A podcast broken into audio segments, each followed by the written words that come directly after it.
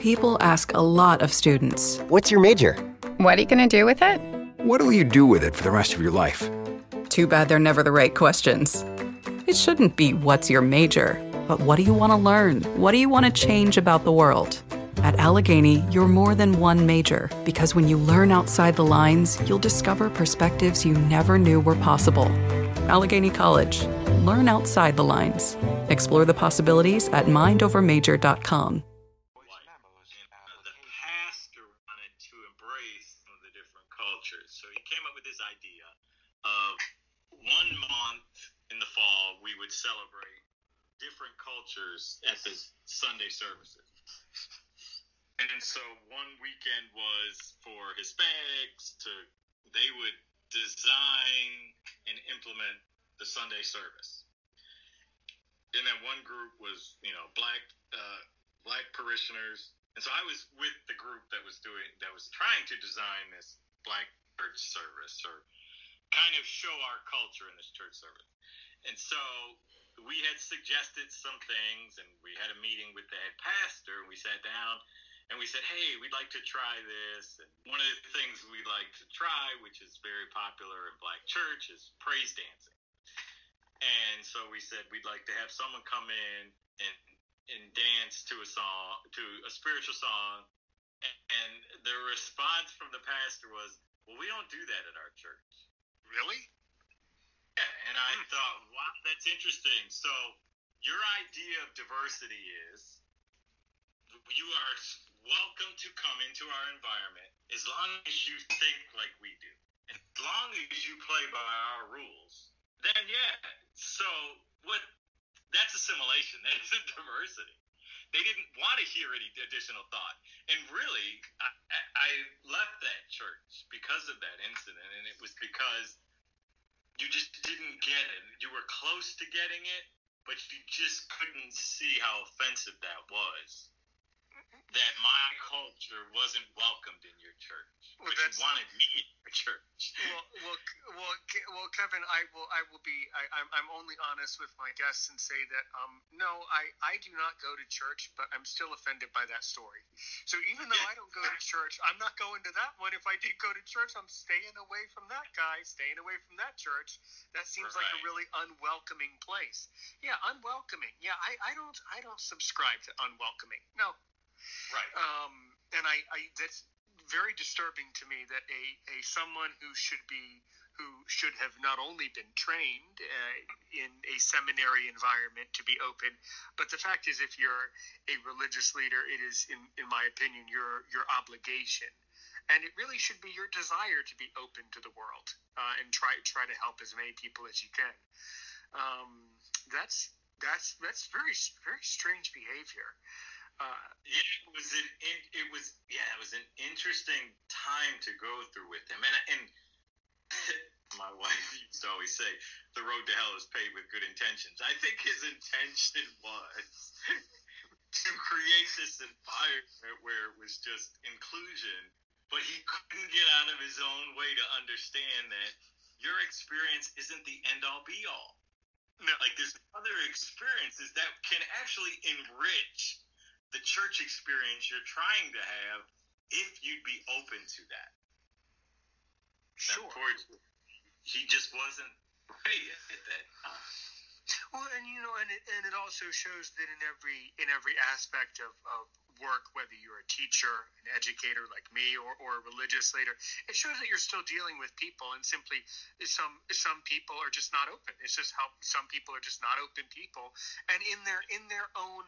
It, you know, I, obviously he was wrong, but also to, to, to be to be respect to, to, to be fair to the entire equation, in his own mind, he very well could have thought that he truly was being as open as he thought he was. When obviously, to oh, Yeah, me, I, as an- I can guarantee you, if I were to go back and have this conversation with him, he would be shocked. And I don't know if he would be willing to hear my version of how all that went. I think he would just dismiss me as being too in, too sensitive. well, of course, well, of course, but you know these these podcasts these days, are, you can share them really easily. You could even you could even send them this this episode and tell him tell him to tell that pastor to.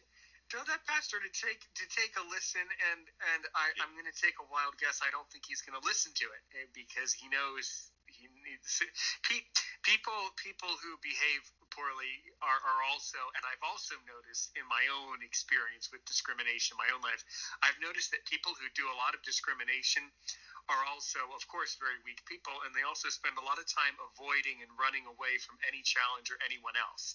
So people who do these types of things, they disappear very quickly too. Uh, I've I've noticed it.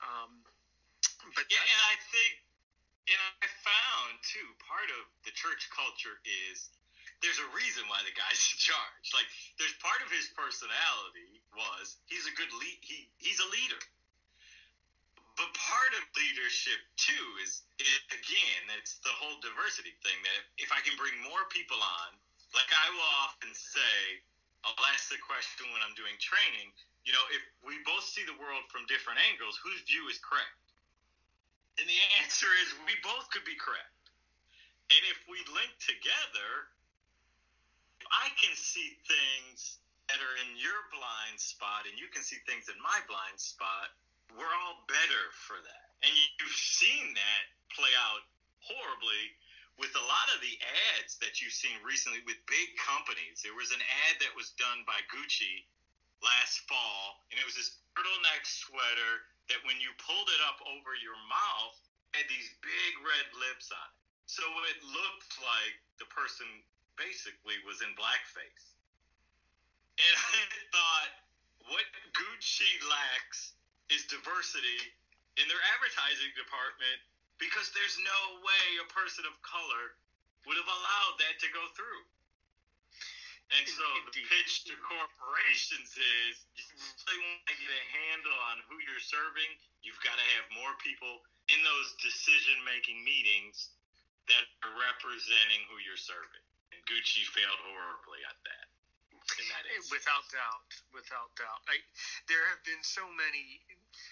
There have been so many very strange commercials uh, that have been very disturbing uh, to one group or another group, or it's always, you, you know, the, the reason why I'm very serious on my, my podcast and as as a teacher, and the reason I never tell jokes, except for you know once every few years, is I, I never tell jokes because I know that it, philosophically it's always at someone else's expense. Meaning I know I'm t- it's it's it's almost like it's you're taking advantage of someone else just to just to give yourself the enjoyment of a joke. You know, if right. your joke is always it's always at someone else's expense. Um, and the and the best the truth of it is that the best comedians are comedians who are able to put the joke on themselves. Um, right. And still, right. and still, still people become offended even if the jokes are really funny. So that that that's also an interesting idea in society too.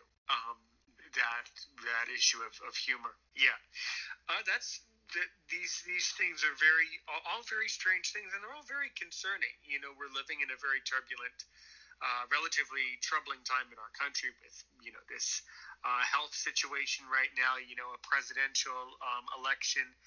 Um, what uh, so I, I guess I, I, I, do have I do have a couple couple interesting questions. Of course, you know what what advice can you can you give to me or my audience or anyone who might be listening to this podcast who is facing discrimination in, in any way?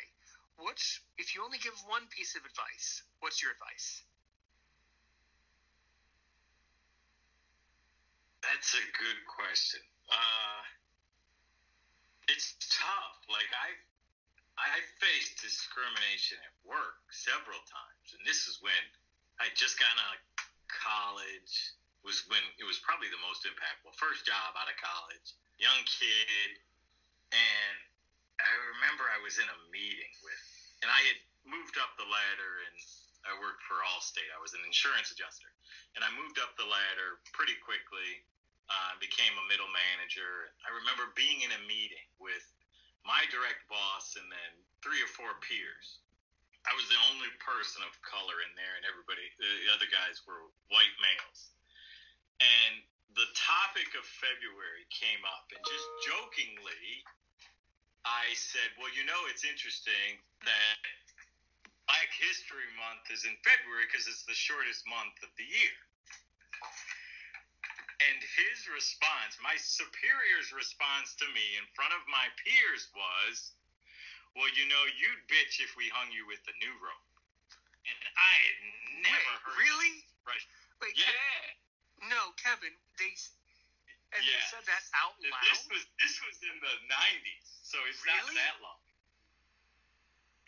I would have. I would have quit. I would have just walked. I would have done. I would have quit. It, it, it, it was so interesting. Like when some like I'm just joking around in a meeting, just bantering back and forth, just joking around, and that was his response. And again, I've never heard that expression before, and uh, and I didn't know what to say. I was so taken off by that comment that I didn't say anything. Um, and so what I did do is I went back to my dad, you know, so I was adopted into a white family. So I was like, Dad, this is what happened. What's your take on what this comment? And my dad was like, Oh yeah, that yeah, you couldn't be much more racist than what he just said. And then I asked a couple friends, and they all agreed. So I sat down with him, and I said, "Hey, here's my take on that meeting we had. Um, yeah, I was really offended by the comment you made, and in, and right away I got, which I see a lot, and so I will warn schools not to do this or corporations not to do this. Was he went into the intentions argument. And there's a great book out there called White Fragility. Don't spend time on what a person's intentions were, but spend time on the impact. So what he wanted to argue with me was, well, my intention wasn't to hurt you. It's, I'm just this sheltered kid from a rural area, and it's just a saying that we say, and so you shouldn't be offended because I, I didn't intend to offend you and he totally missed the fact that the impact that he had on me hurt me. And so when you talk about, so what do you, how do you handle that? And that was the beginning of the end of my career at Allstate because I was labeled this problem maker because I just brought to his attention in a meeting that what he said I thought was disrespectful.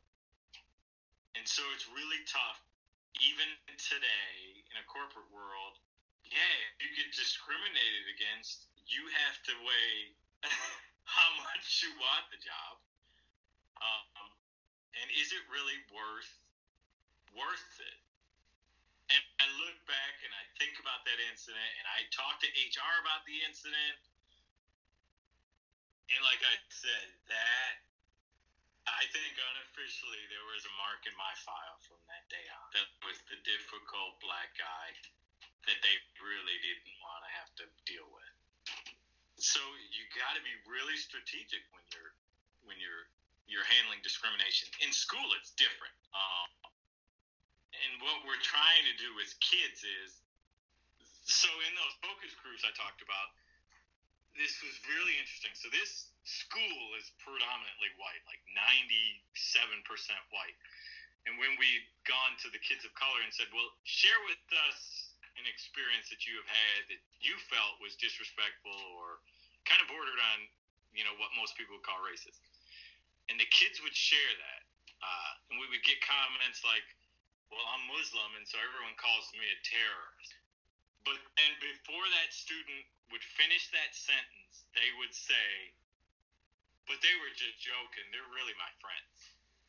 So those kids had learned that this is the accepted behavior in this environment.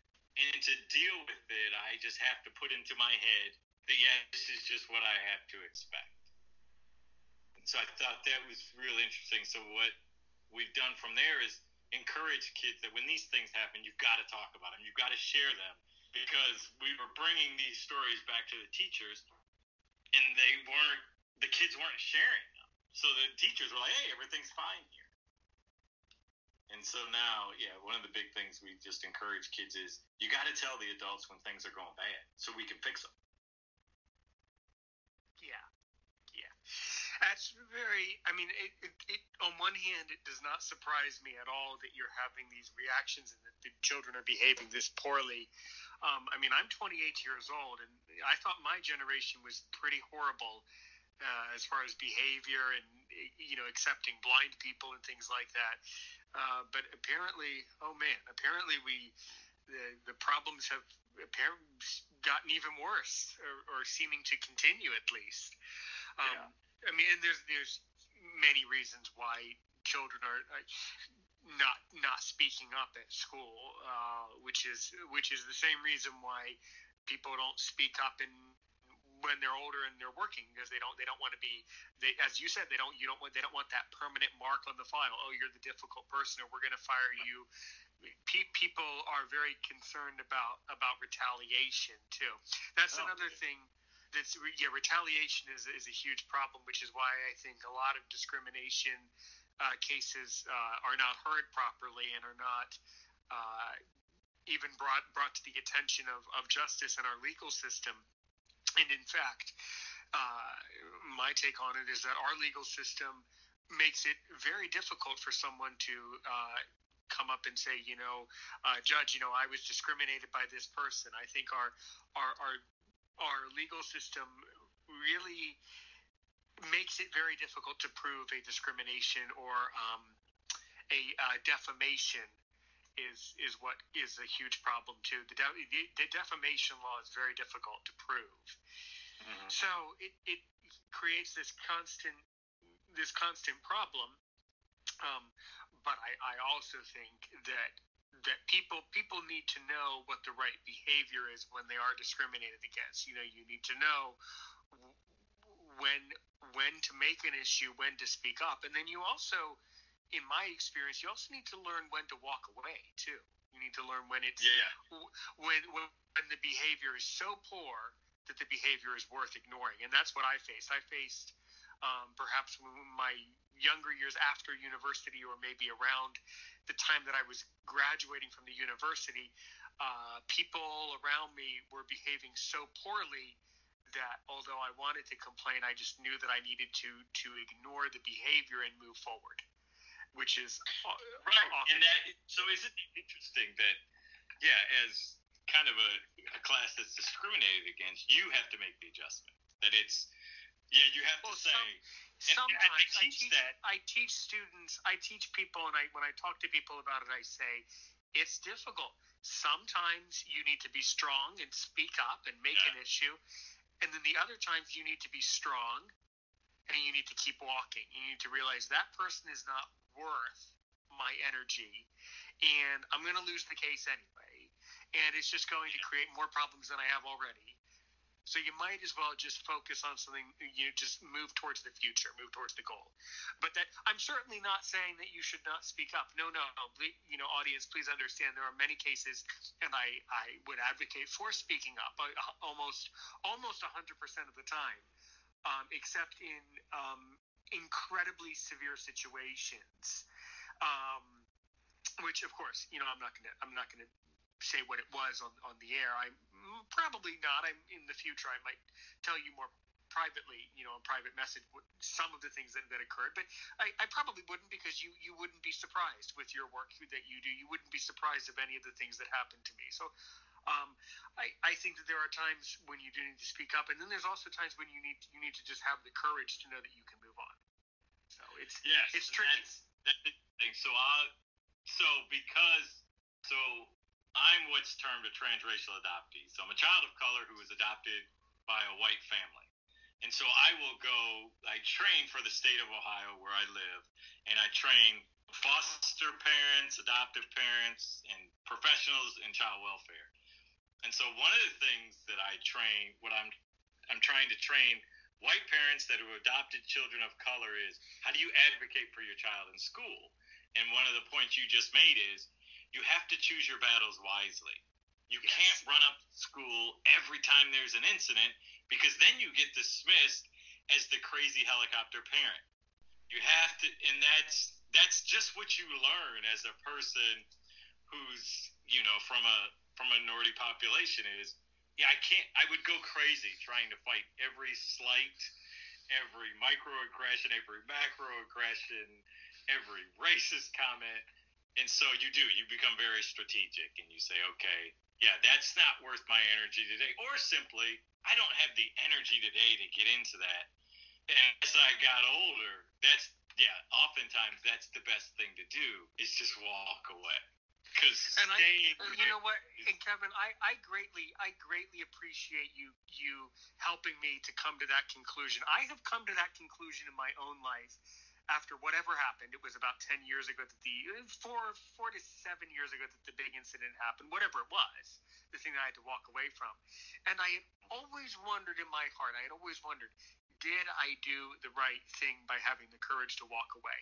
And I have pretty much convinced myself at this point that yeah, that was the right thing to do. And then you just re- you just reaffirmed that. So I, I thank you for that, and I'm glad that I I'm glad that I learned that life lesson. It was of course. It uh, takes sometimes, oftentimes, that's harder than just sitting there going at it with somebody. But of course, and it comes with maturity too, is to say, you know what, this it's just futile. I, I'm not going to convince this person of how I feel or think. And for my own self preservation, I've just got to walk away, or I'll walk away. This will cause more trouble inside of me. and this or person that. will go on life like it never happened. And and you know what? People like that move on to. Everybody moves yeah. on and disappear. Yeah. People like that disappear. Um, uh, yeah, really, really interesting material. Really, really well done. um, but that's that's really really good. So with all the with all the work that you've been doing, so what have the results been? I mean, I mean, I'm I'm glad you're doing the work, but what what's the results? It's interesting. We're it's mixed results. Uh, I've worked with schools that weren't ready. They just called me in to check off a tick mark to say we've had a diversity council, we've addressed it, and we're going to move on, and we're not going to change. But if anybody asks us, we address it. So those are the most frustrating. Um, yeah, just recently I had a school who I was coming to that conclusion at about the same time they were, that they weren't ready and then the next day, I get the email that says, you know, we're going to go in another direction. We just want to move on. And so, you know, as a businessman and entrepreneur, you're like, shoot, I wanted to be the one to pull the plug. Um, but yeah, so we get schools like that that aren't ready, or I'm working with a school in the third year who is ready, and the superintendent is locked in. He's ready for the fight, and when things, you know, spark up, we have his full support. And that's encouraging because, and I told the school this three years ago when we started, if we do this right, it will change everything about your school. It will change your curriculum. It will change your policy. And now we're at the point where they've matured enough where they are really looking at things like what books do we offer for these children to read? And are we just offering pretty much a bland selection that just shows the experience of one population, or are we going to expand that so that we can show different life experiences from different cultures? And that's where they're changing, and they're getting pushback from it. You know, people don't want to put down, uh, you know, kill a mockingbird. Um, but there are there are there are other, you know, more current authors from a wider range and culture that could say the same thing in a different way. Uh, and so, yeah, so that's exciting to me is we're starting to see it change. And yeah, and we're getting to the point where we've made so much change that those that don't want to be a part of the change will start to fall off. Those are usually the people that are giving the hardest time. So there's a lot of teachers that have seen this change and now understand, yeah, this we're not going back.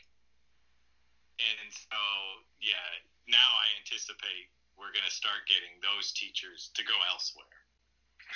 And then we've got to do a better job recruiting more diverse teachers in so you can really change the whole environment. You know, that's it's in, interesting that you mentioned when you mentioned the books. It reminded me of um, 11th. Was it 10th grade? 11th? It was either 10th grade or 11th grade. And in my county, wherever it is, uh, they had like a you know the summer reading thing or something like that where you have to like read a book. And I was mm-hmm. going down the entire list, and I noticed that a hun- that most of the books were were about were about race or were about you know African American issues. Um, and that was like the only thing that all of the books had in common for, for, for some and, and I thought I thought it was very very odd um, in a sense what, why you know what what do you think about that? Why would all of the books need to be about one one group of people? Right. Yeah. Um, yeah and the one teacher Kathy that we're working with in this district she uh, she works in English. She loves it. She's a great teacher. And she pointed out that not only do I want books that are written by people from different cultures, but I don't want the the black author that tells the downtrodden story of their struggle with race. How come I can't just have a story that happens to be by a black guy that just like Ta-Nehisi Coates, who's a great writer, and he shares his experience. Uh, he has this great book out called Between the World and Me, which shares his experience as a person of color moving through this world, and it, he does a great job of telling it. Um, and so I thought it was interesting that she pointed out, yeah, we need not only do we need to change culture, but we need to change the the mindset that those from the marginalized groups can only tell stories of struggle because that's all they experience, which isn't true. Yeah, it's very very odd and very accurate. That uh, almost on that particular reading list, I, I'm remembering this now as you're telling this. I'm remembering thinking back to it in high school and thinking that all of those books. Oh, oh, what what book did I read? Um, you're gonna know it right away when I say it. I read um, what's it called? Native Son. Yeah, yeah, yeah, yeah, yeah. Richard Thomas, right? Vaguely, that vaguely sounds familiar. Um, about the guy. Um, what, Was that Bigger Thomas? The what? Isn't his name Bigger Thomas? Might have, could have been, might have been. I don't know. It years so. since years since I read it. I don't know. I, am just trying to remember the book now. Was it? It was something about like he got like he got a job um, in the 1920s or 30s working for like this white family as like a limousine driver and then things mm-hmm. like get out of hand and he kills like the daughter and like something about like putting the daughter in like the furnace or some story like that. Yeah because she she was coming on to him right? And he was trying to keep her quiet and killed her. Or I, I don't remember the motive. I, I don't remember all yeah. the details that I that story. And all it it's all about it's all about struggling. Like there was nothing really. Yes. There there was nothing. There was nothing apart from the fact that that that that particular book is is well written there was nothing really like positive about it. It was all negative, negative things. And even even still, um, I would I would ask you, what's your opinion about um, should schools uh, be reading and should should schools include um, you know all those uh, novels from you know Samuel Clemens, you know Tom Sawyer, uh, Adventures of Huckleberry Finn. Uh, is should that be should, should that be read in school because not, not only is it incredibly inappropriate um, but it's but it's also incredibly negative, and it's also incredibly right. well written. What, what's your what's your perception of, of those of those novels? I think we can evolve. So those I think those novels have served their purpose. You can find good writers, good contemporary writers that are addressing that same thing, but done in a better way. Right. Yeah. Okay, I, that, sure, that's sure. what. Yeah, that's the pushback we're getting now is that everyone wants to cling to these classics, but you forget about really go back and look at the classics because there are some. You look at them now and go, "Wow, don't remember," you know, them book. That's horrible. Um, yeah, so we can all evolve. These reading lists should evolve, but they don't, which is interesting. That we want to hold on to these classics forever. Yeah. Like like authors stop being produced.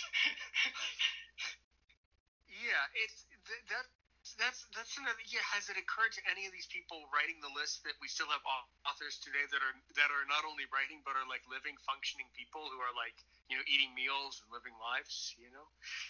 Yeah, and, and, and, and telling a story that the kids could probably easier relate to. Yeah, yeah, and there's and there's a lot there's a lot of great of great literature. Um, but I, I certainly I certainly see I certainly see what you're saying. Yes.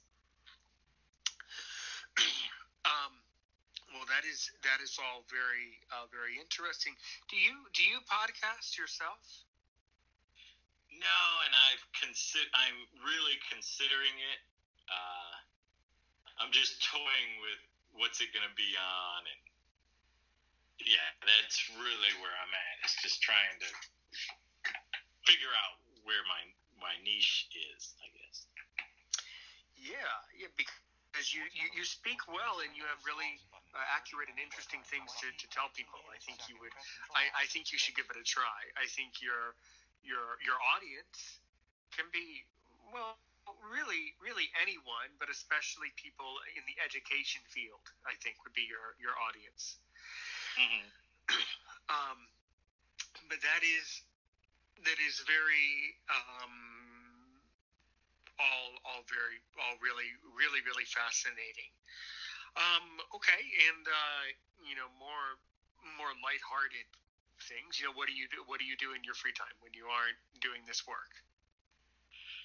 Ah, uh, what do I do? I'm a woodworker. I fly uh, drones. Ah. Yeah, so that's been yeah, it's been interesting to kind of yeah. Most people don't know, but you're supposed to have a pilot's license to fly a drone, and so I had to take the it's a, it's a similar exam than what pilots take, and you have to go to an airport and sit down and take a two-hour test to be a drone pilot. So I did that, and I just do it recreationally, flying around. Yeah, that's a big that's a that's a big business. Yeah, my my uncle has a drone uh, has his license. Yeah, the FAA license. Yeah, that's it's a big business, mm-hmm. and you yeah you can get um work where you know people uh, pay you to I guess take pictures of certain things, and then you I guess. I guess it's as simple as just send in the send in the images and then you get paid. I guess. Um, but it's that's a, that's yeah. a big business. So yeah. now they're finding all these different ways to use them, which is which is interesting. So uh, yeah, and it is it is that simple. You just send the drone up, and especially now with the newer drones, they're pretty much just push a button and tell it what to do, and it'll do it. Um, and so yeah, I yeah I, I think those are gonna, they're going to change the world I mean, there's talk of them delivering Amazon orders and everything. So well, well, you know, who knows? I like I like to joke around with students about that that whole Amazon thing. I said, so you know, um, so what if I order an iMac? What if I order a computer? So how is that going to work? The drone's going to hover over my house, and then what? If I don't run outside fast enough, the drone drops the computer, and I buy a new computer. What happens? You know, I mean, yeah you know that that's really that's really interesting that whole notion of, of drones delivering things. Um, and I, I it's think interesting it's being done in different and you can go online and see but yeah this one guy tested it and he was he was a couple blocks away from his wife and she needed car keys or something. And he put it on the drone and flew it, o- flew it over to her and set it down in their yard and she came out and got the keys. Um, so I think they will be doing more things like that.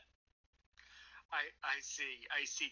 Yeah, and you know, I think another certainly another topic as it relates directly to education is this whole notion of social media. I think and I didn't think of it earlier when we were talking about it, but I think that's also a huge factor in the way people behave. Is this whole yeah and I, I, where do you think this is all going? I'm trying to figure out, figure it out myself. Where are we going with all this social media mess? It's tough because social media allows you to just create your own silo. so uh, it's funny. I, I work with the coach, and part of my push recently has been get the brand out there, you know, in a so you can in, impact more people. Um, and so, you know, one of his suggestions is you got to get more Facebook friends. And part of me is really protecting No, that group no, of friends that I have because and this is horrible for me to say, but because we all think alike. and so if I start bringing in other people that think differently than me, then this activity that was once social become and I've had that happen with Facebook where man, you can go down this really dark road where everyone's arguing and everyone's challenging everything that everybody says. And unfortunately, that's what social media does. It allows you to create this silo where I surround my everyone that thinks like me and agrees with me, and then we go attack the group that doesn't think like us. Yeah, it's really. I think it's really dangerous. I think it's. I, I It think it's really. It's no laughing. very- And, and listeners, this is this is no laughing matter. I've said it before. I think it's it, it's this simple. I think it's dangerous because it's because it's giving us it's giving us this whole this whole notion. It's giving us this sense that we're the only person who's right, and then people. And I think I think I'm I, I might be thinking this way. I think people who are down this trap of thinking that everything they do are, is right, that they're right all the time, those ironically are the same people who are discriminatory. So I, it's a stretch, but I would say that I think social media has may have contributed to the rise in discriminatory behavior in our in our society because it teaches us, in a sense, to discriminate what we like and don't like. So, I mean, Facebook has connected the world. Facebook is amazing, and it will always be amazing. And Facebook is one. I'm I'm glad that I have Facebook. I'm glad that I use it. But every product has the downside, and I think the the the, the, the, scary thing is that some is that everybody thinks they're right.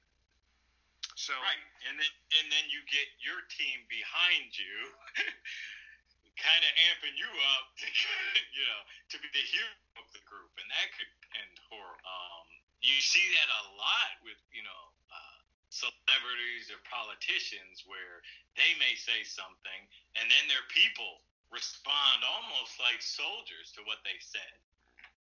And yeah, that I'm surprised we haven't seen more of that, where you know people act on what their, you know, what their celebrities said or their politicians said, and they they took that way too far. Yeah, I, I don't. I, I tend to not believe politicians of any party, and Right. and I tend to not be interested in celebrities. So at least I didn't. I, I'm not not into that. Yeah. Yeah, I guess- just some people have created this art of really taking advantage of these tribes that they've created, where they can be, man. I, yeah, like I said, I haven't seen that play out to the degree that I I thought it would. But man, you, I it wouldn't put it past someone to say something and one of their followers take that way to the extreme, especially That's- when you're That's really dangerous. with I yeah, well, I, I, well, I tell you what. Let's wait ten or twenty years because then we'll see the impact. And this is this is the scary right. thing. We'll we'll have to wait twenty years to see what happened. Is is really concerning. Um, but I think go. I I think it really comes down to how a person grows up and how they're raised. If if you're raised with the appropriate standards of knowing right from wrong.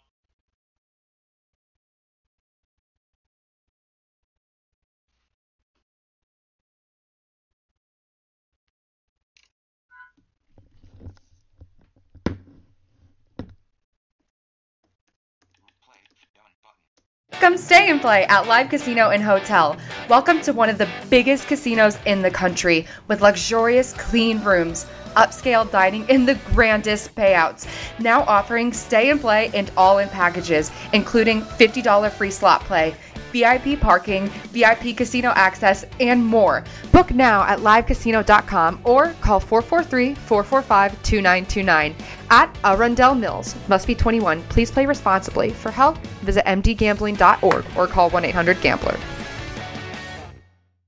Come stay and play at Live Casino and Hotel. Welcome to one of the biggest casinos in the country with luxurious, clean rooms, upscale dining, and the grandest payouts. Now offering stay and play and all in packages, including $50 free slot play. VIP parking, VIP casino access, and more. Book now at livecasino.com or call 443 445 2929 at Arundel Mills. Must be 21. Please play responsibly. For help, visit mdgambling.org or call 1 800 Gambler. Come stay and play at Live Casino and Hotel. Welcome to one of the biggest casinos in the country with luxurious, clean rooms, upscale dining, and the grandest payouts. Now offering stay and play and all in packages, including $50 free slot play. VIP parking, VIP casino access, and more. Book now at livecasino.com or call 443 445 2929 at Arundel Mills. Must be 21. Please play responsibly. For help, visit mdgambling.org or call 1 800 Gambler.